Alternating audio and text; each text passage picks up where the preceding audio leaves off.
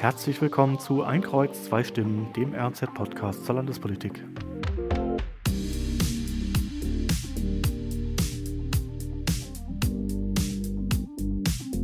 Das vergangene Jahr war ein politisch heißes Jahr, ein Superwahljahr in Baden-Württemberg und im Bund, zwei große Wahlen. Und jetzt haben wir die Nachwirkungen in diesem Jahr. Man könnte denken, es sei jetzt ein entspanntes Jahr, ein ruhiges Jahr, aber ganz sicher nicht für die beiden Gäste, die ich heute im Gespräch begrüße. Ich bin Sören Ries, Politikredakteur bei der Rhein-Neckar-Zeitung und bei mir sind heute die zwei neuen Landeschefs der baden-württembergischen Grünen, Lena Schwelling und Pascal Hagenmüller.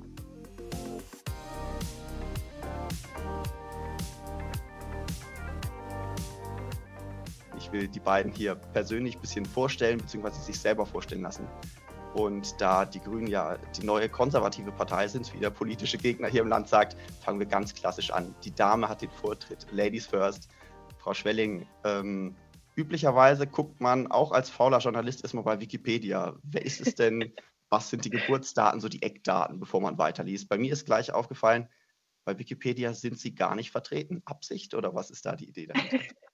Äh, nee, ich habe nur den äh, Wikipedia-Autor meines Vertrauens äh, noch nicht seit Dezember darauf hingewiesen, dass er einen Artikel erstellen soll. Und äh, wie ich bei Jan Böhmermann gelernt habe, ähm, irgendwann im letzten Jahr, ist es ganz ungünstig, selber Wikipedia-Artikel zu, über sich zu schreiben. Auch äh, genau, wenn man bei den Grünen ist. Deshalb, genau, das ist der einzige Grund und kein, kein weiterer dann müssen Sie jetzt so ein bisschen verbal sich selber hier den Wikipedia-Eintrag diktieren. Wie, wie würden Sie gerne wahrgenommen werden? Wer sind Sie? Also ich bin äh, inzwischen 29 Jahre alt, werde in diesem Jahr 30, also äh, tatsächlich auch was, das dieses Jahr ansteht und ja irgendwie so eine äh, Zäsur auch immer ist, wenn man dann raus ist aus den 20ern und ähm, es trifft auch alles, was damit zusammenhängt, irgendwie zu auf mich. Ich bin jetzt quasi angekommen im ähm, richtigen Ernst des Lebens mit einem äh, großen politischen Amt. Ich werde hoffentlich ähm, mein Studium beenden dieses Jahr. Die Masterarbeit habe ich äh, kurz vor der Weihnachtspause abgegeben. Ich habe ähm, berufsbegleitend äh, Public Management an der Hochschule für öffentliche Verwaltung studiert, äh, also auch quasi um ein bisschen Kompetenz äh, von dieser Seite noch mit in mein politisches Engagement zu nehmen. Ansonsten bin ich bei den Grünen unterwegs seit ja dann tatsächlich mein halbes Leben. Mit 15 habe ich angefangen und äh, bei der Grünen Jugend habe äh, in dieser Zeit ungefähr alles durchlaufen, was man bei den Grünen so machen kann an Ämtern. Und genau, freue mich jetzt wahnsinnig einfach auf alles, was in den nächsten Jahren kommt an spannenden Aufgaben und an Herausforderungen. Und äh, ansonsten bin ich noch Stadträtin im wunderschönen Ulm. Das ist auch was, das mich sehr glücklich macht. Und das bin ich schon seit 2014, also eine ganze Zeit lang. Und äh, das werde ich auch weiterhin bleiben, weil das lässt sich ja, wir haben äh, bei den Grünen ja diese Trennung von Amt und Mandat, aber das umfasst wunderbarerweise nicht das kommunale Mandat, weil das ja auch nur ein Ehrenamt ist. Und insofern kann ich diese beiden großartigen Sachen in Zukunft verbinden und darauf freue ich mich sehr. Lassen Sie mich gleich einhaken bei dem ersten, was Sie gesagt haben, Ihr, Ihr Studium, das Sie da abgerissen haben. genau. Jetzt noch kurz bevor die harte Arbeit anfängt. Ich weiß gar nicht, genau. ob Sie jetzt durch sind. Im Dezember hatten wir ja kurz mal Kontakt, ob wir da schon uns jetzt treffen wollen. Da sagten Sie, ja, ich bin gerade in den letzten schriftlichen Prüfungen. Ich glaube, jetzt im Januar sollen die mündlichen Prüfungen noch sein oder waren sie schon? Das heißt, es genau, die Verteidigung der Masterarbeit ist das Einzige, was jetzt noch aussteht. Ja. Und dann haben Sie es geschafft und sind mit der akademischen Bildung durch oder kommt der Doktor auch noch? Ist der schon vorbereitet? ähm, habe ich mir tatsächlich noch nicht so viele Gedanken darüber gemacht. Ähm, bei uns in der Familie wäre es quasi eher zu erwarten. Meine Eltern haben beide Doktortitel in sehr unterschiedlichen Bereichen, aber ich habe beschlossen, eigentlich, also kann man auch äh, sich gegen sowas wehren und sagen, ich bin vielleicht auch die Einzige ohne Doktortitel in der Familie und das ist nicht schlimm. Insofern äh, und bei allem anderen, was ja irgendwie an Herausforderungen äh, mit politischen Ämtern und äh, Promotion einhergeht, nicht nur zeitlich, sondern auch, dass man eben wirklich ganz besonders korrekt sein muss, was äh, natürlich Zitationsregeln angeht, habe ich mir gedacht, vielleicht tue ich mir den Stress einfach nicht an und lasse es dann äh, bei so einem Masterabschluss auch mal gut sein. Das ist äh, schließlich auch nicht schlecht und äh, wenn es reicht, um die Aufgaben und Herausforderungen zu bewältigen, die ich mir so in meinem Leben vorgenommen habe, dann bin ich damit wunderbar zufrieden. Und dann reicht es für ein normales Buch, wenn Sie Kanzlerkandidatin werden wollen. genau. ja.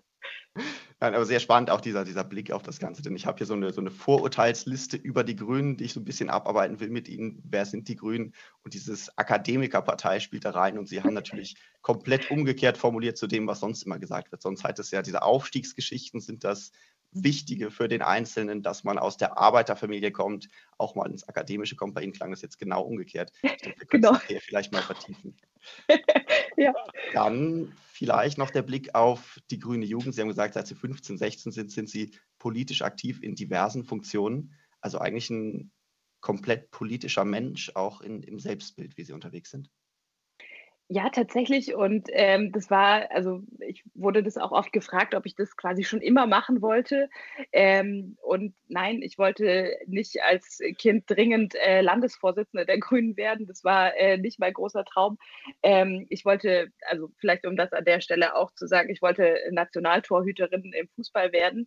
Ähm, dafür hat das Talent nicht gereicht, aber äh, das Politische hat mich dann irgendwie so ereilt, also auf dem ganz klassischen Weg, wie man sich das so vorstellt, von der Klassensprecherin über die Schulsprecherin, äh, dann in die grüne Jugend und äh, in die Kommunalpolitik und jetzt äh, eben seit Dezember tatsächlich äh, mit dem Label Berufspolitik unterwegs, ja, weil das erste Mal in meinem Leben auch, dass ich das äh, als einziges sozusagen mache und nicht nebenher noch arbeite oder studiere oder andere Dinge tue. Und das ist natürlich äh, in erster Linie ein großer Luxus und ein wahnsinniges Privileg, das so handhaben zu dürfen und nicht äh, eben nebenher noch viele andere Sachen zu tun zu haben, sondern wirklich sich voll und ganz auf das politische Engagement konzentrieren zu können. Verraten Sie, was man als Grünen-Chefin im Land so verdient? Ich weiß, dass wir ja auf Bundesebene interessante Diskussionen über Weihnachtsgeld, Corona-Prämien und ähnliches hatten, die da irgendwie ausgezahlt werden teilweise. Ist es ein auskömmlicher Job, mit dem man gut durchs Leben kommt? Ähm, ja, also für mich ist es ein großer Gehaltssprung gewesen jetzt. Ähm, ich, um das vielleicht auch vorwegzunehmen, es gibt für die Landesvorsitzenden der Grünen in Baden-Württemberg kein Weihnachtsgeld und keine Corona-Prämie. Äh, das äh, finden wir auch sehr richtig so. Und angelehnt ist das Gehalt sozusagen an das, was die Landtagsabgeordneten äh, als, als Grunddiät haben. Das heißt, äh, auch das ist ja kein Geheimnis. Ich glaube, es sind 7400 äh, äh, brutto oder so. Mal sehen, das erste Gehalt ist jetzt noch nicht eingegangen. Also wir müssen uns noch überraschen lassen, was das dann netto bedeutet bedeutet, aber äh, es ist wirklich, finde ich, ein, eine sehr auskömmliche Bezahlung und äh, ein großes Privileg auch, ähm, dass man da, davon wirklich leben kann und sehr gut leben kann. Und äh, ich werde mich erst noch daran gewöhnen müssen, an diesen Zustand äh, so viel Geld zu verdienen. Das war bisher natürlich in meinem Leben eher nicht der Regelfall. Ja. Vielen Dank. Dann lassen Sie uns da noch den Break machen. Wir schauen nachher noch, was Sie dann leisten wollen, damit Sie Ihr Gehalt auch gerechtfertigt Verdienen. haben. Ja, genau. Jetzt aber erstmal zu Pascal Hagenmüller.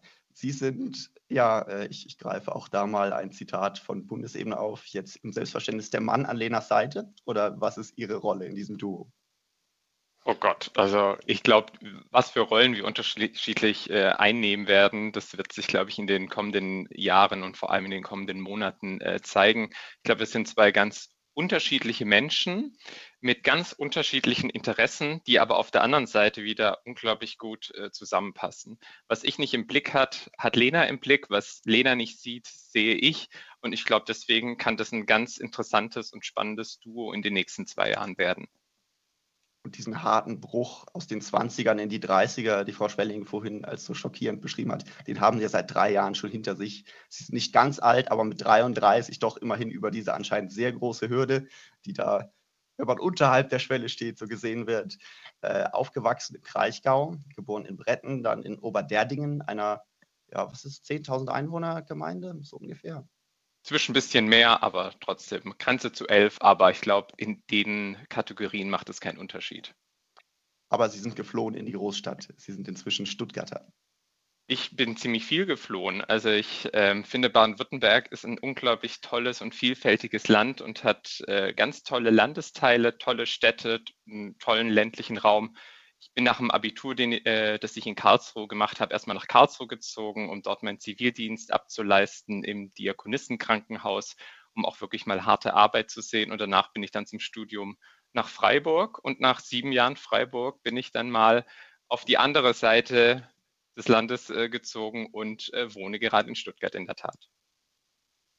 Und Sie haben studiert, eigentlich ähnlich wie Frau Schwelling im Grundstudium. Geschichte war auch dabei, dann Politikwissenschaften, Italienisch in Freiburg. Das heißt, was für einen Beruf hatten Sie vor Augen, als Sie sich dazu entschieden haben? Ähm, ich wollte Lehrer werden. Ich habe Gymnasiallehramt studiert, Politik, Geschichte und Italienisch, äh, wie Sie gesagt haben. Ähm, Politik und Geschichte, das war für mich irgendwie immer klar, dass mich das interessiert und dass ich damit irgendwie mehr machen möchte. Und anders als bei Lena, also ich komme nicht aus dem typischen Akademikerhaushalt. Mein Vater ist Polizist, meine Mutter ist Feinoptikerin und handwerklich sehr begabt. Und Doktorentitel gibt es bei uns jetzt in der Familie, ich sage jetzt mal so, eher weniger. Und ähm, für viele Menschen, wo die Eltern irgendwie nicht studiert haben, liegt es immer sehr nahe, dass die Kinder erstmal Lehramt studieren, weil das, glaube ich, einer der wenigen akademischen Berufe ist, mit denen man irgendwie in, in Berührung kommt. Und auf Italienisch kam ich deshalb, weil ich gerade in der Schule immer sehr klare Rollenbilder vor Augen hatte und die aber irgendwie nie richtig fand. Ich habe immer sehr viele Frauen als Lehrerinnen gehabt, die Sprachen unterrichtet haben, so ein bisschen das Weiche, das kulturelle ja, äh, Thema Kommunikation und Interaktion. Und sehr viele Männer, die die harten Sachen gemacht haben, Mathematik, Naturwissenschaften. Und ich finde halt irgendwie, das ist nicht so die Art und Weise, wie ich ähm, Kinder heranwachsen sehen möchte. Und habe gedacht, naja gut, wenn man dagegen etwas tun möchte, dann muss man auch selber aktiv werden. Habe dann Italienisch studiert, habe Italienisch als Fach gewählt und in der Tat waren das auf der einen Seite sehr viele Frauen, die das natürlich gewählt haben, auf der anderen Seite aber natürlich auch sehr viele Menschen äh, mit italienischen Wurzeln und von daher hat mich das bestärkt in meiner Auswahl. Aber letztlich äh, hat es sie ja nicht ins Klassenzimmer geführt, sondern sind eher pädagogischer Betreuer einer Landtagsabgeordneten gewesen oder was ist Ihre Rolle in den letzten Jahren da gewesen? Sie waren im Landtag für Andrea Schwarz, die, die Landtagsabgeordnete tätig. Genau, als Büroleiter. Ja, ich glaube, pädagogische Fähigkeiten sind gerade auch im politischen Alltag immer mal wieder äh, hilfreich, aber in der Tat, man koordiniert Politik, man arbeitet vor allem hinter den Kulissen, man setzt Themen, man behält ähm, unterschiedliche Menschen im Blick. Und man versucht vor allem die eigenen Themen natürlich voranzubringen. Und das waren in den letzten Jahren vor allem die Themen Rettungsdienst, Bevölkerungsschutz, Katastrophenschutz, weil wir sehen, glaube ich, auch gerade, ähm, wenn wir auf das vergangene Jahr zurückblicken, Klimaanpassung, Klimawandel, Klimaschutz sind ganz zentrale Elemente. Und das spiegelt sich auch nicht nur in der Umweltpolitik wieder, sondern das ist im, im wahrsten Sinne des Wortes einfach ein Querschnittsthema und das versuchen wir anzugehen. Und was hat Sie in die Partei getrieben? Also im Vergleich zu Frau Schwelling waren Sie mit 18, als Sie zu den Grünen gegangen sind, wenn die Zahl da stimmt, die ich gesehen habe, ja schon ein, ein sehr alter Mann, der da plötzlich aufgetaucht ist. Genau. Ich möchte immer noch äh, meinen Hintergrund des ländlichen Raumes ähm, äh, nochmal aktivieren. Ich glaube, die Frage ist auch immer so ein bisschen, wo man herkommt. Und man zeigt, und wir sehen das ja auch gerade als Grüne, weil, weil wir sehr viel über ländliche Räume gerade sprechen. Ähm, ich, junger Mensch, schon immer politisch denken, vor allem durch meinen damaligen Politiklehrer aktiviert worden, ähm, auch Partei zu ergreifen. Aber irgendwie auf dem Land, ich sage jetzt mal ganz blöd, ohne Internet, ohne Informationen, ohne, ähm, ohne ein Netzwerk irgendwie sehr schwierig zu verstehen, was es alles gibt. Ich habe erst mitbekommen, als ich bei den Grünen eingetreten bin, dass es überhaupt so etwas wie eine grüne Jugend gibt. Aber die Frage ist natürlich immer so, in welchen, in welchen Kreisen befindet man sich und was bekommt man einfach schon äh, vorher weg. Ich war zuerst auf der Realschule, das heißt auch da natürlich war nie das Ziel eine äh, akademische Ausbildung äh, eine, oder eine, ja, eine, Akade eine akademische Laufbahn ähm, einzuschlagen. Und von dort, daher hatte ich natürlich auch immer mit Menschen zu tun, die vor allem sehr auf das Dorf fixiert waren.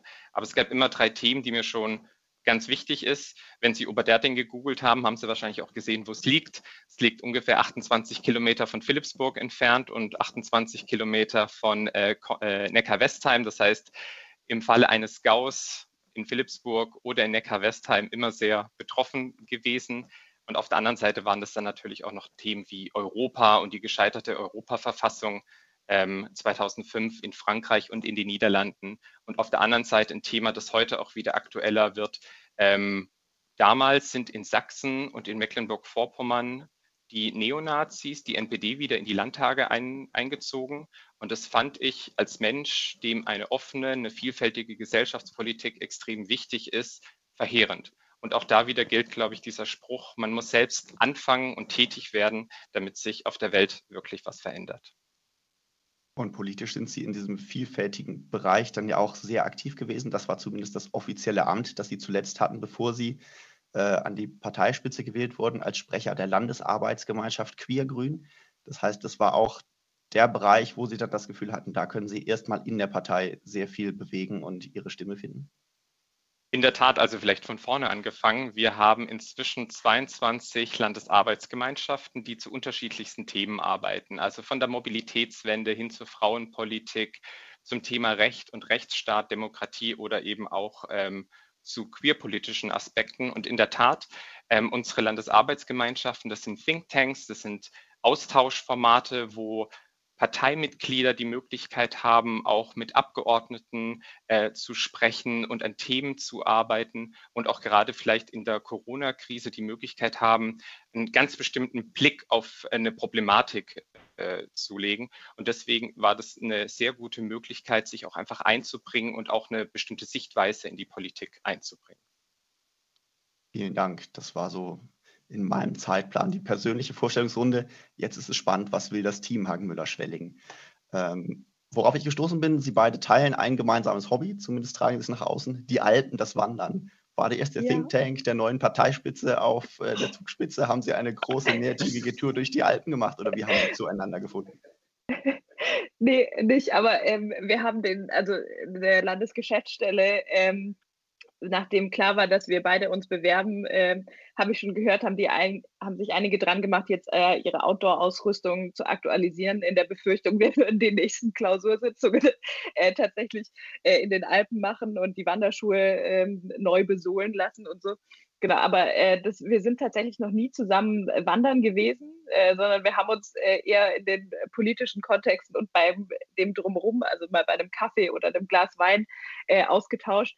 Aber was nicht ist, kann ja noch werden. Ähm, nur ist natürlich auch gerade das Wetter äh, nicht ideal zum Wandern. Also es wäre jetzt, wenn, dann müssten wir vielleicht mal gucken, ob wir noch Skitouren gehen oder irgendwie sowas machen ne? oder eine Schneeschuhwanderung oder solche Dinge. Genau, aber ähm, ja, die, die Berge, das verbindet uns und ich glaube, das ist was, äh, das einfach äh, im Politischen wahnsinnig hilft, ja, weil man hat diese, diese Gewaltigkeit irgendwie und ähm, man, äh, das erdet einen immer sehr, weil man auch merkt, äh, wie, wie klein man als Mensch im Vergleich zu diesen äh, riesigen Bergen ist. Und gleichzeitig ermutigt es einen aber natürlich, wenn man merkt, dass man auch trotz allem die Kraft hat, eben auf die Spitze dieser Berge hochzuklettern.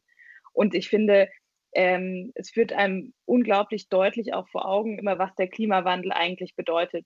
Weil selbst so was Riesiges und Gewaltiges wie ein Gletscher, der da seit Urzeiten äh, irgendwie gerade äh, zum Beispiel an der Zugspitze ähm, lag und äh, wirklich auch wichtige, wichtige Funktionen hatte für, für das Mikroklima in den Alpen.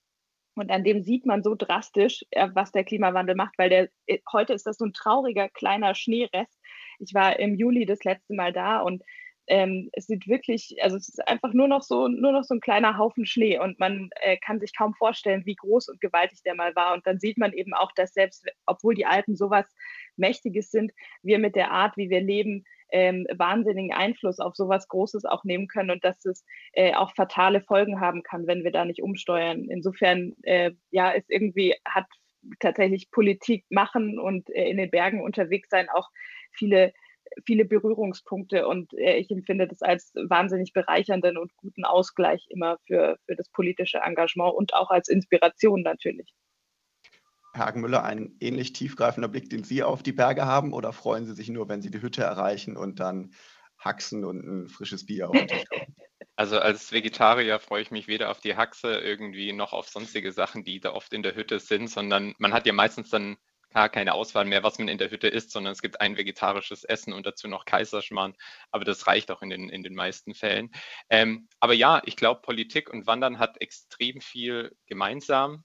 Äh, Lene hat, glaube ich, schon einige wichtige und gute Punkte genannt. Für mich ist das auch immer wieder einfach ähm, der Blick zu sehen, dass es, ähm, dass es eine unglaubliche Teamleistung ist. Man braucht ein Team, das ungefähr den gleichen Schritt hat. Man muss sich aber auch vorher, und das finde ich auch immer wieder ganz toll, erstmal bewusst werden, welche Sachen brauche ich, was muss ich mitnehmen. Denn alles, was ich mitnehme, muss ich am Schluss auch tragen. Und zwar, ich mache gerne mehr Tagestouren, also wirklich von Hütte zu Hütte.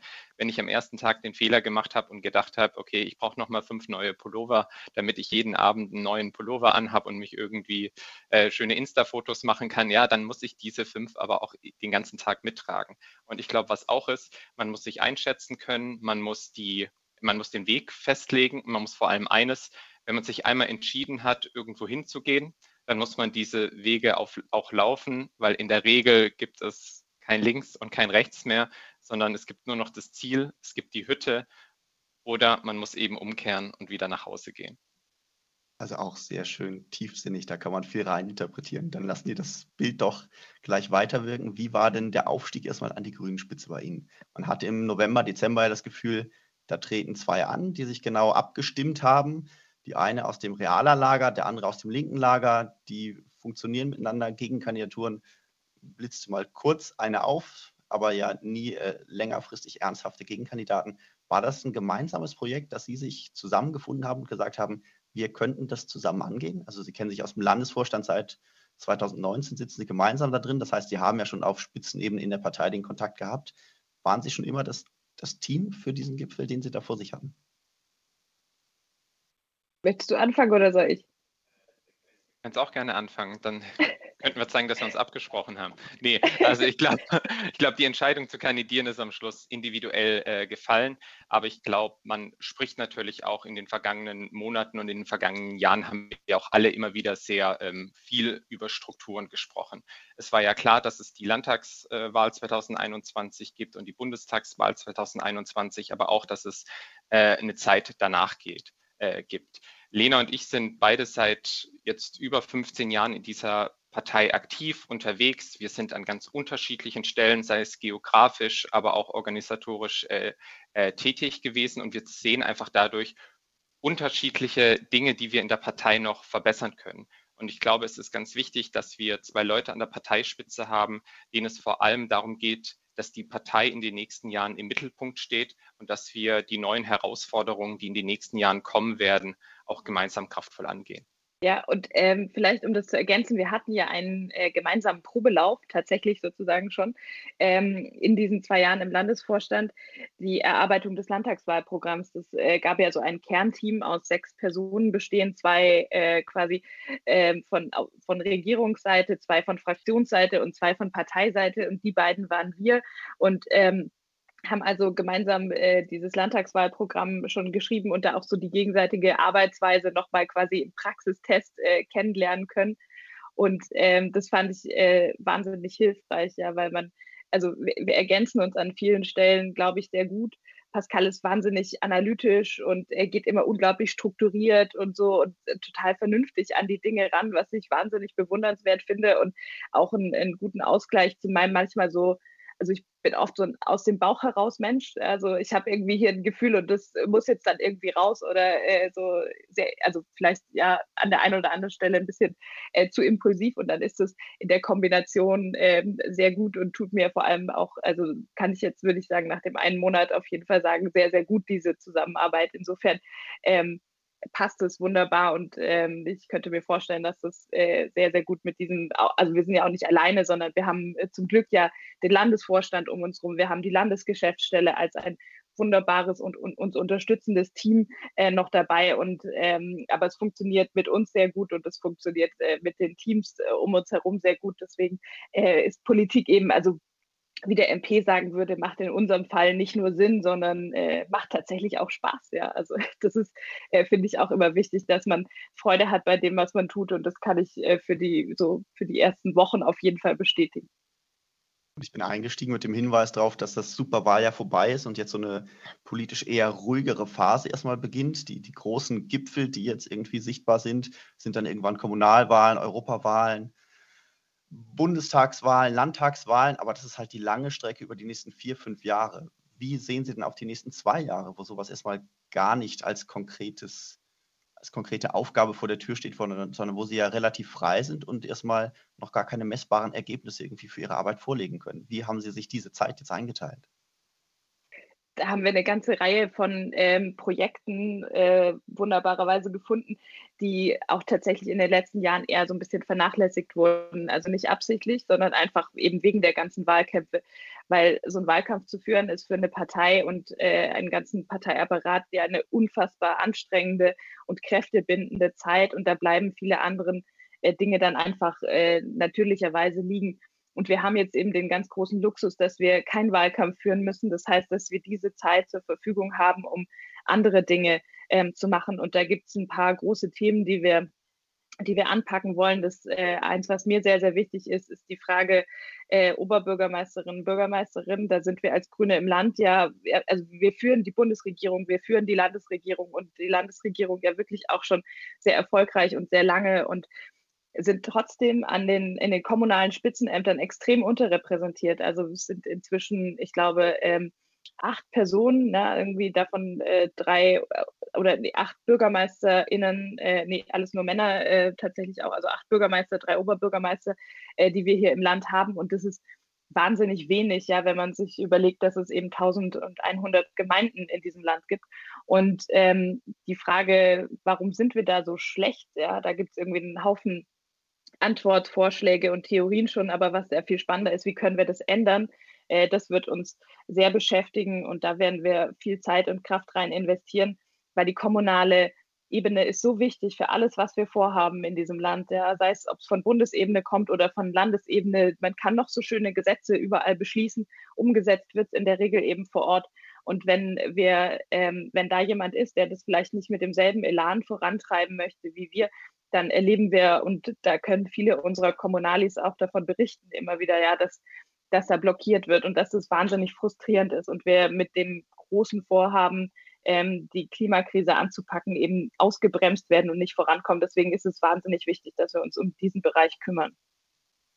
Ich habe vorhin zur Begrüßung diesen Podcast von Ihnen angesprochen, den Sie jetzt neu gestartet haben. Da ist Alex Meyer dabei, Oberbürgermeister von Göppingen, also einer der, der jüngeren erfolgreichen Der jüngste Oberbürgermeister, genau, Deutschlands, ja. Das heißt, der ist für Sie dann auch so ein Ansprechpartner als Role Model, so kann es funktionieren und gleichzeitig haben Sie dann als Schreckgespenster Freiburg und Stuttgart vor Augen, wie es mit Amtsinhabern auch laufen kann, wo man dann so Wahlen versemmelt. Absolut, ja. Also Alex hat es, äh, war ja wirklich auch ein, ein Tanz auf Messerschneide, wenn man so will. Es war jetzt äh, auch natürlich ein, ein vergleichsweise ähm, knapper Sieg am Ende, aber äh, eben auch klar und äh, das ein, hat vieles wahnsinnig gut und richtig gemacht und ähm, ich durfte ihn im Wahlkampf auch selber unterstützen und ein bisschen mitwirken und habe auch erlebt vor allem, was seine großen Stärken waren und ähm, was, was ich würde sagen tatsächlich die Essenz seines Erfolgs ist, dass er Göppingen wirklich fühlt und äh, also er liebt diese Stadt, ja, das ist sein Zuhause und er konnte den Menschen auch wirklich glaubhaft vermitteln, dass er äh, ihr Oberbürgermeister werden will, nicht weil er irgendwie das Amt so toll findet und die Aufgaben und so, sondern weil er seine Heimatstadt vorantreiben will, weil er das Miteinander in der Stadt äh, neu gestalten will und besser aufstellen will. Und das haben das hat am Ende wirklich überzeugt. Also das heißt, diese Frage auch, passt der Kandidat oder die Kandidatin zur Stadt und äh, wie ist die Stimmung vor Ort und so, das ist wahnsinnig wichtig. Und ähm, genau aus Stuttgart und Freiburg kann man äh, eben lernen, wie es nicht funktioniert. Und ähm, da werden wir, also haben wir auch schon da einige Runden gedreht, um uns das genau anzugucken. Und es ist ja nicht das einzige. Esslingen äh, kürzlich haben wir auch ähm, leider nicht gewonnen und so. Und das wird einfach Zeit, dass wir aus all den Lehren, die wir da gesehen haben, aus den Best äh, Practices und auch den ähm, Fehlschlägen sozusagen äh, das, das ziehen, was, was möglich ist und das umsetzen auch, um es in Zukunft eben anders machen zu können. Und das wird eine große Aufgabe sein für uns in den nächsten zwei Jahren. Und wahrscheinlich aber auch nichts, was man jetzt messen kann. Also ähm, der, der MP hat in einer Sitzung gesagt, ja, so 15 äh, fände als Größenord Größenordnung nach den zwei Jahren ganz gut, ja, dass wir quasi von dem jetzigen Stand auf irgendwie 15 kommunale ähm, Spitzenämter anwachsen und äh, das ist aber schwer, schwer so machbar, ja, sondern wir werden einfach auch ganz genau gucken müssen, wie sind die jeweiligen Situationen vor Ort, wo lohnt es sich, mit wie viel Power und mit wem anzutreten. Und ähm, genau deswegen kann es auch gut sein, dass wir nach zwei Jahren vielleicht nur zwei oder drei Rathäuser erobert haben und es trotzdem ein Erfolg ist, weil wir eben äh, vielleicht gelernt haben, wie wir es machen müssen. Und das äh, wird deshalb, äh, ja, also auch ein bisschen ein offener Prozess, aber ich hoffe, wir können nach den zwei Jahren äh, zumindest auf den ein oder anderen erfolgreichen kommunalen äh, Spitzenamtswahlkampf zurückgucken. Herr Hagenmüller hat in seiner Bewerbungsrede auch sehr den Fokus gelegt auf den ländlichen Raum und die Breite, die die Partei auch in diesen Bereichen äh, erlangen muss. Spielt das für Sie dann auch eine Rolle da rein, dass Sie ja auch aus Ihrer eigenen Biografie wissen, wenn ich vor Ort gar niemanden sehe, der die Partei vertritt, der da ist, fällt es mir auch schwerer, da einzutreten und ist dann die ja, deutlich gewachsene Basis von gut 16.000 Parteimitgliedern doch im Vergleich zu schmal für so ein großes Land wie Baden-Württemberg? Letztendlich muss man, glaube ich, sagen, es hängt alles miteinander zusammen. Und unsere Überschrift, glaube ich, kann lauten, Politik fürs ganze Land zu machen. Und Lena hat schon gesagt, ein wichtiger Punkt ist dabei, auf unterschiedlichen Ebenen aktiv zu sein, dass wir neben dem Land natürlich auch die Kommunen im Blick haben. Auf der anderen Seite geht es aber auch darum, unterschiedliche geografische Räume im Blick zu haben. Im Moment werden wir Grüne ja vor allem auch als Stadtpartei wahrgenommen, aber im Bild von uns selbst und auch bei parteiinternen Diskussionen ist das irgendwie ein ganz anderes. Also gerade wenn Menschen aus dem ländlichen Raum kommen und die Fahne für den ländlichen Raum äh, hochhalten, bekommen die bei Parteiratswahlen regelmäßig die besten Ergebnisse, auch teilweise sehr unerwartet, weil wir als Partei verstanden haben, dass wir nicht nur in unseren Hochburgen stark sein müssen, sondern eben auch in der Fläche. Und dabei hat Baden-Württemberg natürlich tolle urbane Räume, aber natürlich auch sehr viele, sehr unterschiedliche ländliche Räume. Und es wird in den nächsten Jahren eben darum gehen, dass wir auch natürlich die Ansprüche und auch ja die politischen Vorhaben auf die einzelnen ähm, Raumschaften natürlich äh, anpassen.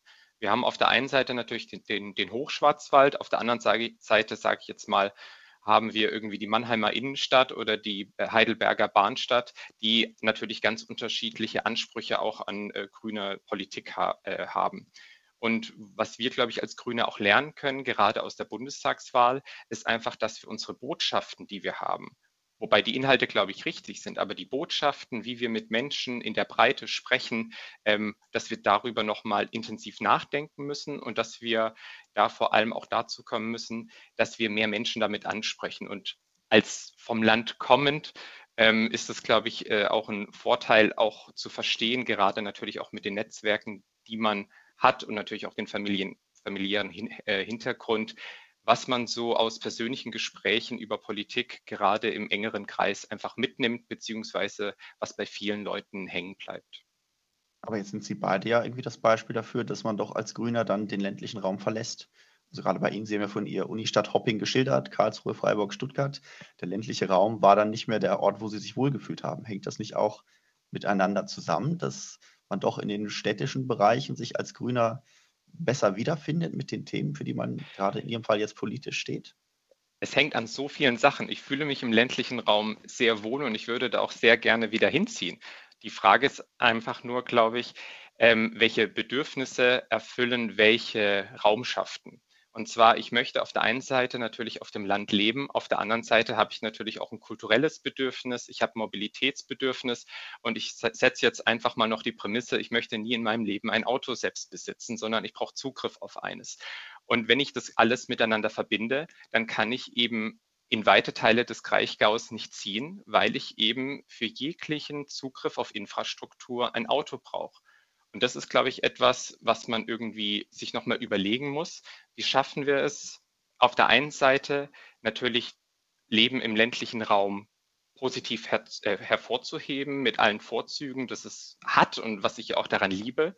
Auf der anderen Seite aber auch Übergangsstellen zu schaffen, zu sagen, wie schaffen wir es, ähm, ländliche Räume und Zentren so zu vernetzen, dass das, dass das mh, hm, klimafreundlich ist, dass es nutzerfreundlich ist, dass die Menschen eben sich nicht abkapseln. Auf der einen Seite, dass wir sagen, es gibt die Menschen, die auf dem Land leben, die sind so und so und erfordern folgende ähm, äh, oder haben folgende Eigenschaften und auf der anderen Seite haben wir ein junges, urbanes, städtisches, hippes Milieu. Ich glaube, das wäre ganz falsch für den gesellschaftlichen Zusammenhalt, solche Gruppen zu bilden und deswegen geht es darum, vor allem miteinander in Austausch zu kommen und zu verstehen, was die einzelnen Bedürfnisse sind und wie wir da als Grüne ansetzen können. Jetzt haben Sie schön das Beispiel Auto gebracht. Ist das nicht schon der erste Punkt, wo die grüne Botschaft dann an ländliche Bevölkerung ist? Eigentlich finden wir euch gut, eigentlich wollen wir eure Stimmen, aber das, was ihr fürs Leben braucht, das finden wir schon irgendwie verkehrt. Das ist ja die Botschaft, die da mitschwingt. Ein Leben glaub, ohne Auto soll auch auf dem Land möglich sein. Das ist ja die Botschaft, die jeden, der auf dem Land lebt und den Alltag kennt, erstmal komplett vor den Kopf stößt. Hm, ich glaube, wir müssen da anders ansetzen. Und zwar, wir wollen, dass die Leute mobil sind. Und das ist auch natürlich der Wunsch von vielen Menschen. Und da dürfen wir nicht hingehen und sagen, ja, wir wissen jetzt schon, was, was ihr wollt und wie wir das umzusetzen haben, sondern wir müssen schauen, wie wir es zusammenbekommen. Auf der einen Seite das Mobilitätsbedürfnis von Menschen mit einer klimaneutralen, klimaschonenden Mobilität zusammenzubringen. Und da wird das Auto gerade in den nächsten Jahren noch eine wichtige Rolle spielen. Die Frage ist aber natürlich auf der einen Seite, was für Autos sind das und in welcher Zahl kommen sie natürlich vor.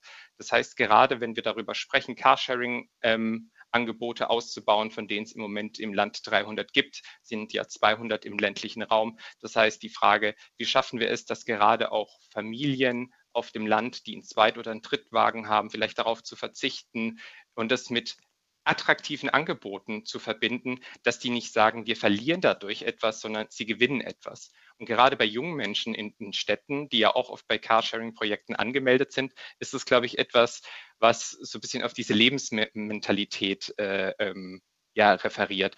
Das heißt, Menschen möchten nichts besitzen, sondern sie möchten etwas nutzen können. Sie möchten ein Angebot haben, wenn sie ein Angebot brauchen, wenn sie auf ein Auto zugreifen möchten. Aber sie wollen natürlich diese ganze Verantwortung und Pflichten, Reifenwechsel, tanken etc., sauber machen, äh, irgendwie auf der anderen Seite gerne outsourcen. Und ich glaube, deswegen ist es auch etwas, was gerade an viele, gerade für viele Menschen sehr attraktiv ist, gerade für junge Menschen und so ein Carsharing-Angebot zu nutzen. Ich glaube, du hast es auch richtig gesagt, Pascal. Der Punkt ist quasi die, ähm, die Autodebatte. Also das ist so ein bisschen ein kommunikatives Ding, was äh, so eine Art Falle, in die wir Grüne immer wieder gerne reintappen, ähm, dass, dass wir tatsächlich ähm, also unsere Botschaften nicht so wirklich zielgenau unterbringen, weil ähm, es wirkt so, als würden wir grundsätzlich ein Problem mit dem Auto haben und würden es am liebsten abschaffen und verbieten. Äh, tatsächlich ist es aber programmatisch ja auch so überhaupt nicht hinterlegt. Ähm, und die Autodebatte gerade ist eine, die wir in den Städten komplett anders führen, natürlich als äh, in den ländlichen Räumen. Und ähm, als Kommunalpolitikerin einer Großstadt muss ich sagen, die Autodebatte, die wir hier führen, die führen wir weniger ehrlicherweise aus Klimaschutzgründen, sondern einfach, weil der Platz ein, knapp wird in den Städten. Und wenn wir ähm, Radverkehr ausbauen wollen, wenn wir äh, irgendwie auch Leben auf der Straße haben wollen, sei es äh, Gastronomie oder so. Und äh, überall ähm, Straßen sind, die, die irgendwie Platz wegnehmen, wenn wir überall parkende Autos haben, die die Innenstädte verstopfen, wenn auch oft Verkehr, also die Luftqualität ist, ist irgendwie schlecht, der Lärm ist ein Problem und so. Die Menschen in den Städten wollen auch tatsächlich einen anderen Umgang mit dem Auto.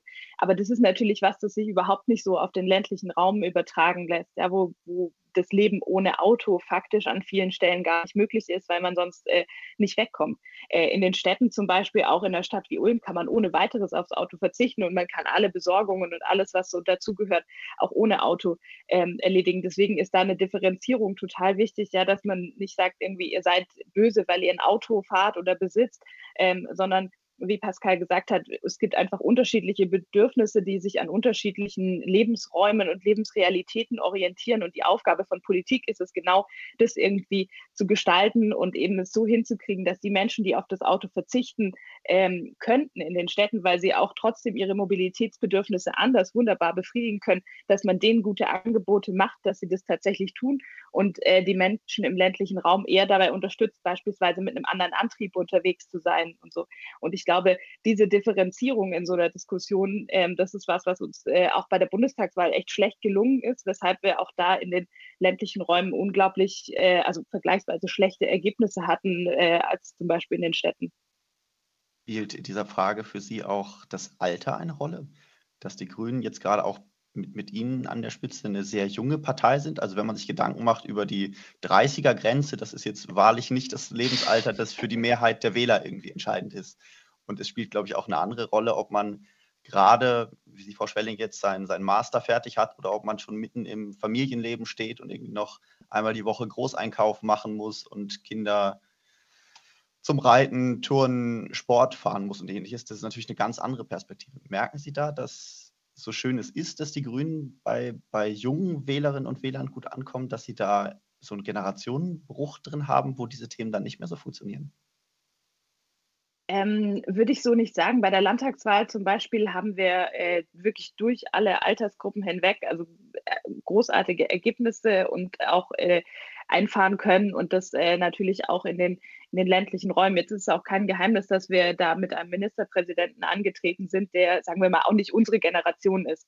Ähm, und das heißt, es hat natürlich auch äh, einfach das Personal spricht natürlich auch Menschen an und äh, die finden sich darin wieder und so ähm, ich glaube, die, das mit dem, mit dem Alter, da kann man immer drüber diskutieren, ob das jetzt ein Vorteil ist oder ein Nachteil ist. Es ist einfach, wie es ist und es erledigt sich äh, über die Zeit auf die eine oder andere Weise ja sowieso. Wir werden äh, auch älter werden und äh, in anderen Lebensphasen sein. Und ich glaube, ähm, man muss gucken, dass man Politik quasi nicht immer nur aus so einer persönlichen Betroffenheit heraus macht. Also tatsächlich diesen Schritt auch, wenn man in der Politik ist, äh, zurückmachen und sagen so, wie ich die Welt wahrnehme, ist das äh, denn überhaupt auch die Art, wie, wie irgendwie die Menschen in meinem Umfeld die, die Welt wahrnehmen? Oder ist es nur meine gefärbte Brille? Und ähm, da können wir sicherlich auch noch besser werden, indem wir quasi aus dieser Blase, in der wir auch sicherlich bei den Grünen an der einen oder anderen Stelle unterwegs sind, bewusst raustreten und eben ähm, mit anderen Menschen sprechen. Und da kommt dieser Aspekt Bündnispartei so ein bisschen äh, fließt da mit rein. Das ist was, das eigentlich schon seit immer zu unserer DNA gehört, dass wir gucken, dass wir in die äh, verschiedenen gesellschaftlichen Bereiche reingehen und Bündnisse schmieden, dass wir äh, im Austausch sind und äh, dass wir gemeinsame Projekte vorantreiben. Und das wird auch was sein, für das wir jetzt wunderbarerweise in den nächsten zwei Jahren wieder mehr Zeit haben. Also dass man sich eben wirklich mit den Landfrauen mal trifft und guckt, was, wo gibt es denn da die Übereinstimmung, welche gemeinsamen Ziele haben wir oder mit äh, den, den Handwerksverbänden und so weiter. Es gibt ja ganz, ganz viele äh, Möglichkeiten und das wird was sein, das wir in den nächsten zwei Jahren auch vorantreiben wollen. Aber sehen Sie mit Sorge, dass Ihnen in der Partei so eine, so eine Mittelgeneration fehlt? Also zwischen der Gründungsgeneration um Winfried Kretschmann der Grünen und Ihrer Generation, die jetzt im, im grünen Hype, weil es gerade ja die Themen sind, die vielen auf den Nägeln brennen. Da kam ja der, der Mitgliederzuwachs massiv jetzt in den letzten, in Baden-Württemberg in den zehn Jahren tatsächlich dass ihnen da die Mitte fehlt und dass sie da gerade programmatisch auch äh, aufpassen müssen, dass die Partei da nicht so, so, einen Abbruch hat, wenn dann Winfried Kretschmann in vier Jahren äh, nicht mehr zur Verfügung steht als Symbolbild der generationenübergreifenden Grünen Partei? Also ich sehe bisher das Problem noch nicht. Und zwar, Lena hat es, glaube ich, äh, gut zusammengefasst. Es geht nicht darum, dass wir eine Politik machen, die, die für Lena und mich passt, sondern wir müssen da versuchen, ähm, ein gesellschaftliches dieses gesellschaftliche Bewusstsein wahrzunehmen. Und zwar, dass unterschiedliche Bevölkerungsgruppen unterschiedliche Aspekte in einer Politik wichtig finden.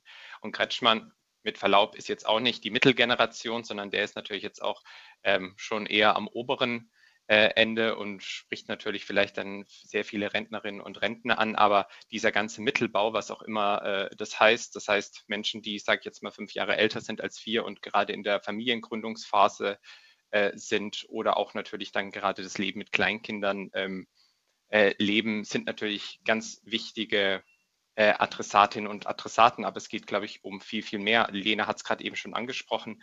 Es geht einfach darum, dass wir in den nächsten Jahren klar machen, dass wir ein politisches Zuhause für viel mehr Menschen sein wollen. Und ich bin auch davon überzeugt, dass wir das sein können.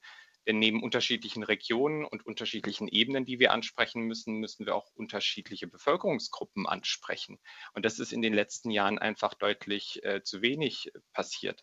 Das heißt, gerade in Baden-Württemberg, in einem Land, in dem mehr als jeder Vierte einen Migrationshintergrund hat, kommt diese migrantische Perspektive auf dieses Land einfach noch viel zu kurz. Wir haben sehr viele Persönlichkeiten, die es geschafft haben, sich in der Politik hochzuarbeiten, auch mit sehr viel Kraft, mit einem sehr langen Atem. Cem Özdemir und Muhtarem Aras sind dafür zwei sehr gute Beispiele.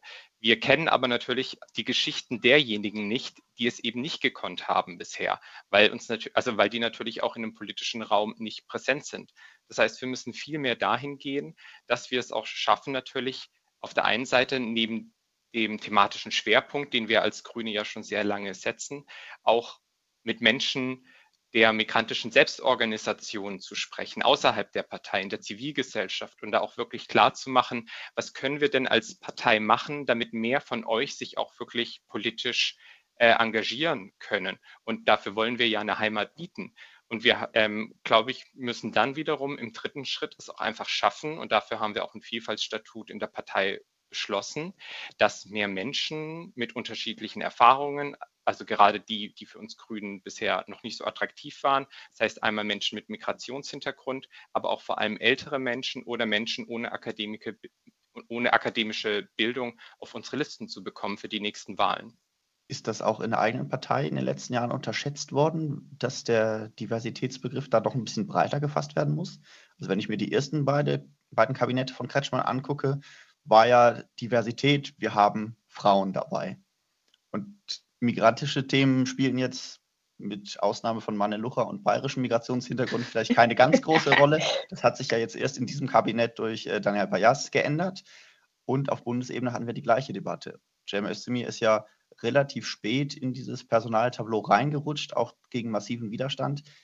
Muss da die eigene Partei auch so ein bisschen lernen, das Selbstbild, wir sind divers, wir sind für Vielfalt, wir stehen für Vielfalt, ein bisschen zu überdenken und sich selber nochmal den Blick schärfen, dass da halt mehr dazu gehört als die Frauenquote? Ähm, das auf jeden Fall, aber man darf das, glaube ich, auch nicht gegeneinander ausspielen, sondern man muss es zusammendenken. Wir haben als Grüne große Ziele, die wir gemeinsam erreichen wollen. Und dennoch erreichen wir dieses Ziel nur Schritt für Schritt. Und die Frauenquote ist dafür ein gutes Beispiel, wie wir Grüne gezeigt haben, wie wir auch Vorbild für andere Parteien sein können, aber dass es natürlich auch echt hilft. Bei der Frauenquote muss man natürlich auch sagen, wir haben die über alle Ebenen hinweg. Also ich sehe mir ungern Bundeskabinette an oder Landeskabinette und zähle dann Menschen mit einem Migrationsanteil oder ähm, wie viele Frauen da drin sind. Das ist natürlich ein guter Wert, aber die Frage ist ja mal, wie kommen die dahin? Und das ist halt erst der dritte, vierte, fünfte Schritt und nicht der erste.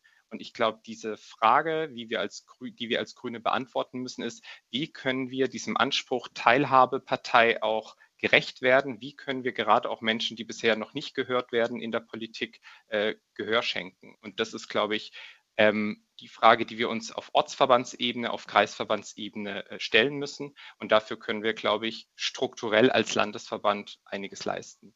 Haben wir diese Altersfrage schon angesprochen? Da spielt natürlich auch ein Thema mit rein, für das Sie schon eine Abfuhr kassiert haben, direkt beim äh, Wahlparteitag. Sie haben schon laut darüber nachgedacht, dass die Nachfolge von Winfried Kretschmann ja auch debattiert werden muss. Trauen Sie sich dazu noch weiter nachzudenken gerade oder liegt das jetzt erstmal auf Eis, nachdem von oben ein kleiner Rüffel kam? Ähm, also wir denken darüber nach äh, und wir sprechen auch darüber. Ähm, das ist auch also insofern keine Veränderung zu dem, was wir ähm, damals in dem Interview gesagt haben. Ähm, ich glaube, dass es ein Thema ist, ist offensichtlich. Ja, die Frage ist halt nur, ähm, also wir hatten nie vor, quasi mehr darüber äh, zu sagen, als äh, diese Feststellung, dass es ein Thema ist.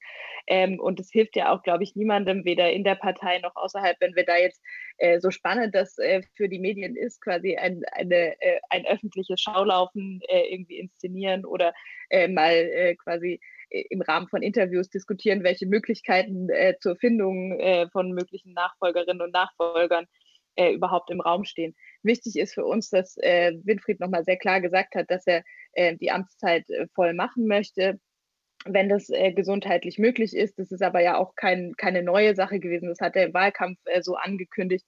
Und damit wissen wir quasi auch, wann wir eine Nachfolge brauchen und wie der Weg dahin ist und äh, wann wir quasi den aktiv beschreiten und äh, auf welche Weise. Das ist ähm, ja, genau einfach äh, Gegenstand von internen Gesprächen und Überlegungen. Und ich genau bitte dafür um Verständnis, dass wir das nicht, nicht hier diskutieren können.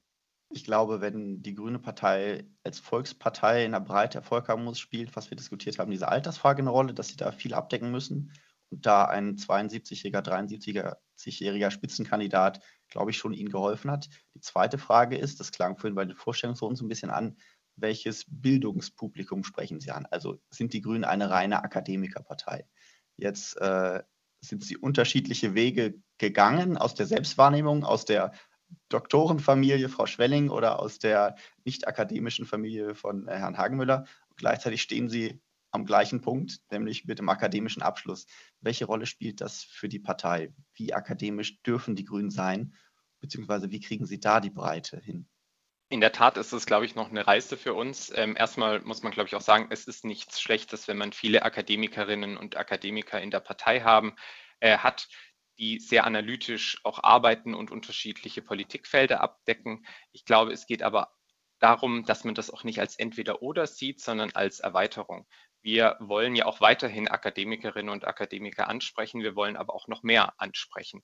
Und die Frage ist gerade da für uns, welche Themen und welche Kommunikation müssen wir gerade auch in Baden-Württemberg anlegen und welche Zukunftsperspektiven brauchen diese Menschen von uns und welche Sicherheit müssen wir geben, damit am Schluss eben auch das Kreuz bei uns äh, fällt.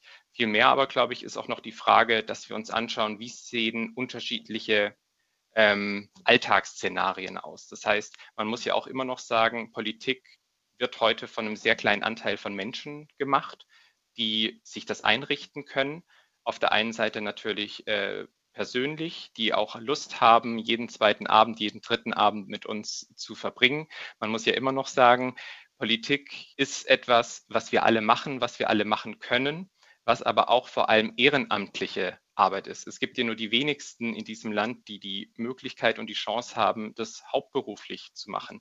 Das heißt aber auch gleichzeitig, dass es natürlich sehr viele Hinderungsgründe gibt, politisch aktiv zu werden. Sei es Schichtarbeit, sei es irgendwie die alleinerziehende Mutter, die keinen Betreuungsplatz für ihre Kinder bekommt, sei es auch einfach körperliche Arbeit, an, ähm, wo die Menschen abends dann eben keine Lust mehr haben, sich äh, nochmal drei Stunden über Metadebatten, sage ich jetzt mal, auszutauschen, sondern wir müssen, glaube ich, schauen, für welche Menschen, und das muss man an vielen Stellen sehr individuell machen, ist welches Engagement das Richtige. Das wir hoffen natürlich, dass wir viele für die Partei gewinnen. Es gibt aber auch natürlich andere, die könnten sich zum Beispiel ein Mandat auf Landes- oder Bundesebene nie vorstellen, stellen, freuen sich aber sehr über die kommunalpolitische Arbeit. Und ich glaube, da geht es einfach darum, dass wir in den nächsten Jahren verschiedene Möglichkeiten erarbeiten, wie Menschen sich besser bei uns einbringen können mit ihren unterschiedlichen Lebenserfahrungen. Und die grünen Inhalte funktionieren dann auch für alle? Weil auch das Etikett besser verdienenden Partei tragen sie ja auch mit sich rum, diesen Vorwurf, dass grüne Politik vor allem erstmal teuer ist für den Einzelnen. Äh, ja wobei zu Unrecht, glaube ich, aber, aber sag ruhig. Ich wollte gerade sagen, ich nehme einfach mal diesen Satz äh, zu Unrecht. Also wir sind ja gerade die Partei, die oft äh, gefühlt Politik gegen ihre eigene Wählerinnenschaft macht, wenn es darum geht, äh, finanzpolitische Konzepte umzusetzen. Also gerade die, die schon bei uns sind, haben ja diesen gesamtgesellschaftlichen Blick und haben eben alle äh, im Auge und machen nicht nur Politik für sich selbst was natürlich dann oft bei einigen am Wahlabend natürlich wieder da, äh, dazu führt, dass man Zweifel hat äh, an den Steuervorhaben ähm, vielleicht äh, der eigenen Partei. Aber ich glaube, da muss man auch einfach sagen wieder oder, oder muss man auch drüber stehen, wir haben die gesamte Gesellschaft im Blick und deswegen ist es auch völlig richtig so. Dann glaube ich, habe ich jetzt viele der Ideen, die kursieren über die Grünen abgearbeitet, zu jung, zu akademisch reichen Partei, zu städtisch, zu weiß. Es war alles dabei. Jetzt ist natürlich die Frage, wie sieht es in praktischer Politik aus zum Abschluss? Sie starten jetzt erstmals seit Menschengedenken als Parteivorsitzende, die im Land eine Partei haben, die mitregiert und die im Bund eine Partei hat, die mitregiert.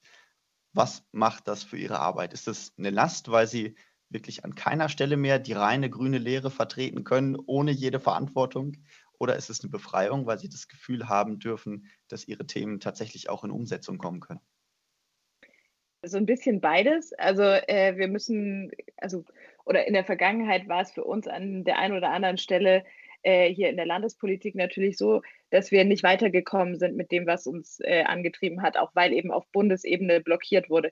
Und dann war es auch äh, naheliegend natürlich äh, darauf hinzuweisen, dass wir hier mit unseren Klimaschutzzielen zum Beispiel nicht so vorankommen, wie wir das wollen, äh, weil auf Bundesebene die Weichen falsch gestellt sind und äh, wir nicht die richtigen Rahmenbedingungen haben. Jetzt haben wir erstmals die Chance, das äh, zusammen zu machen, also tatsächlich ähm, das auf Landesebene die Unterstützung politisch von der Bundesebene zu bekommen, die wir brauchen, äh, um die Ziele zu erreichen, die sowohl ja auf Bundes- als auch Landesebene inzwischen gemeinsam vereinbart sind. Und das ist eine, vor allem eine, riesige Chance. Andererseits hört natürlich auch damit dieses ähm, Schuldzuweisungsgame sozusagen auf, ja, natürlicherweise. Aber ähm, wir hoffen einfach, dass wir diese Anlässe auch in Zukunft gar nicht mehr haben werden, weil wir eben wirklich, wenn wir merken, hier die Windkraft, der Windkraftausbau im Land stockt und das hat äh, bundesgesetzliche Gründe, ja, da sind Hürden, die, die wir hier auf Landesebene nicht überwinden können, dann wissen wir jetzt, dass wir in Berlin äh, Menschen haben, die sich genauso dafür einsetzen, äh, diese Hürden zu überwinden und die uns da unterstützen. Also insofern ist es vor allem eine große Chance, ähm, aber auch sicherlich eine neue Zeit und eine neue ähm, Herausforderung, die uns da ins Haus steht. Aber ich glaube, die, die Vorteile überwiegen eindeutig. Da haben Sie Anfang Dezember nochmal gegen den CDU, also gegen den Koalitionspartner hier im Land, gegen die CDU ausgeteilt. Sind Sie mit denen inzwischen doch zufriedener? Haben Sie da Ihren Frieden machen können, damit, nachdem Sie jetzt in Berlin die Ampel haben, auf die Sie ja gerne auch im Land gesetzt hätten? Und im Land gerade erleben können, dass gerade bei Umweltthemen, wenn ich an die Fraktionsklausuren diese Woche denke, ja durchaus auch von der CDU sehr bereitwillig die entsprechenden Initiativen kommen. Ja, wir, wir hatten darüber äh, tatsächlich auch schon ähm, gesprochen letzte Woche, nachdem äh, diese Meldung rauskam, dass die CDU gerne die Verfahren beschleunigen möchte auf ein Jahr. Und ähm, äh, wir hatten ja beim Parteitag eben äh, genau das angemahnt, dass wir erleben, dass die CDU auf Landesebene zwar willig ist und äh, sehr gerne den Koalitionsvertrag mit uns abarbeiten möchte und diese Ziele auch ein, also teilt, die wir haben. Das äh, erklärt auch, warum wir tatsächlich gut miteinander rea- äh, regieren können, aber auf kommunaler Ebene eben doch blockiert wird. Äh, und die CDU hat quasi, ähm, ist wahnsinnig stark auf der kommunalen Ebene, hat, äh, stellt irgendwie äh, die, den Großteil der Landrätinnen und Landräte, Bürgermeisterinnen und Bürgermeister und ähm, hat da eine, eine, große Macht. Deswegen muss man, glaube ich, diesen Appell auch der Landtagsfraktion, wie Andreas Schwarz es gesagt hat, ein Appell, äh, also ein Appell an die eigene Reihen sehen sozusagen, ne? weil, weil da klemmt es im Moment tatsächlich am meisten. Ähm, und wenn jetzt die CDU sich sozusagen von oben nach unten, äh, also von Landesebene in die kommunale Ebene dazu durchringt, die Koalitionsziele wirklich mit Nachdruck zu, zu verfolgen, dann ist es fürs Klima gut, dann ist es ähm, aber auch für die Zusammenarbeit in dieser Regierung gut. Deswegen ähm, funktioniert die Zusammenarbeit an der Stelle äh, und wir, wir, sind eigentlich vertrauensvoll gemeinsam mit denen unterwegs und immer wieder verblüfft, äh, also ich persönlich in letzter Zeit, ähm, wie engagiert die CDU auch äh, für den Klimaschutz eintritt, aber auf eine sehr positive Art verblüfft. Und hat Winfried Kretschmann bei Ihnen auch wieder einige Punkte gewonnen, nachdem Sie jetzt den FDP-Fraktionschef öfter mal in Aktionen erleben konnten. Zuletzt hat er ja wirklich sehr massive Angriffe auf die Landesregierung, auf Winfried Kretschmann gemacht. Das Thema Anschlag auf die Demokratie war so ein Zitat, das da rumgeisterte. Das müsste Ihnen jetzt ja eigentlich, nachdem Sie sehr energisch geworben haben, eigentlich im grünen Landesvorstand für die Ampel, eigentlich sehr zu denken gegeben haben, oder? Also tatsächlich hat uns ähm, Herr Röke ja schon unmittelbar, nachdem die Entscheidung gefallen ist, äh, quasi die besten Argumente geliefert, um diese Entscheidung auch zu rechtfertigen. Ja, weil ich glaube, unmittelbar danach ist er auf einer äh, Pressekonferenz eben genau in seinem äh, Brülke-Stil unterwegs gewesen und hat ähm, nochmal, also hat tatsächlich gezeigt, dass es äh, die bessere Entscheidung so gewesen ist. Wir haben ähm, auch so, sofort nach der Entscheidung und so unseren Frieden damit gemacht. Ich glaube, das war ähm, in dem Moment, als wir uns dafür eingesetzt haben, doch die Ampel zu favorisieren, äh, war quasi, das war eine, eine, inhaltliche Abwägung, weil man nicht so sehr ähm, anhand der Verhandlungsergebnisse, die bis dahin da waren, sehen konnte, dass das eine besser funktioniert als das andere. Äh, die persönlichen Aspekte konnten wir und können also können wir inzwischen wahrscheinlich besser, aber konnten wir damals natürlich nicht so äh, beurteilen, weil wir als Landesvorstandsmitglieder nie so nah dran sind, äh, um das entscheiden zu können. Und das ist aber für die Zusammenarbeit in der Koalition natürlich wahnsinnig wichtig, dass eben das auch menschlich funktioniert, dass das vom Bauchgefühl her stimmt. Und ähm, dass es mit jemandem wie Herrn Röke sehr, sehr schwierig äh, geworden wäre, das hat er gerade in den letzten Wochen nochmal ganz eindrucksvoll gezeigt. Insofern sind wir ähm, können wir sagen, glaube ich, mit dieser Regierungskonstellation hier im Land im Moment sehr zufrieden. Herr Hagenmüller, von Ihnen nochmal zum Abschluss der Blick darauf, wie viel Freiheit muss sich die Partei jetzt in diesen Regierungszeiten noch herausnehmen, damit man noch ein scharfes Profil behält und sich nicht den Kompromissen im Bund und im Land unterordnen muss?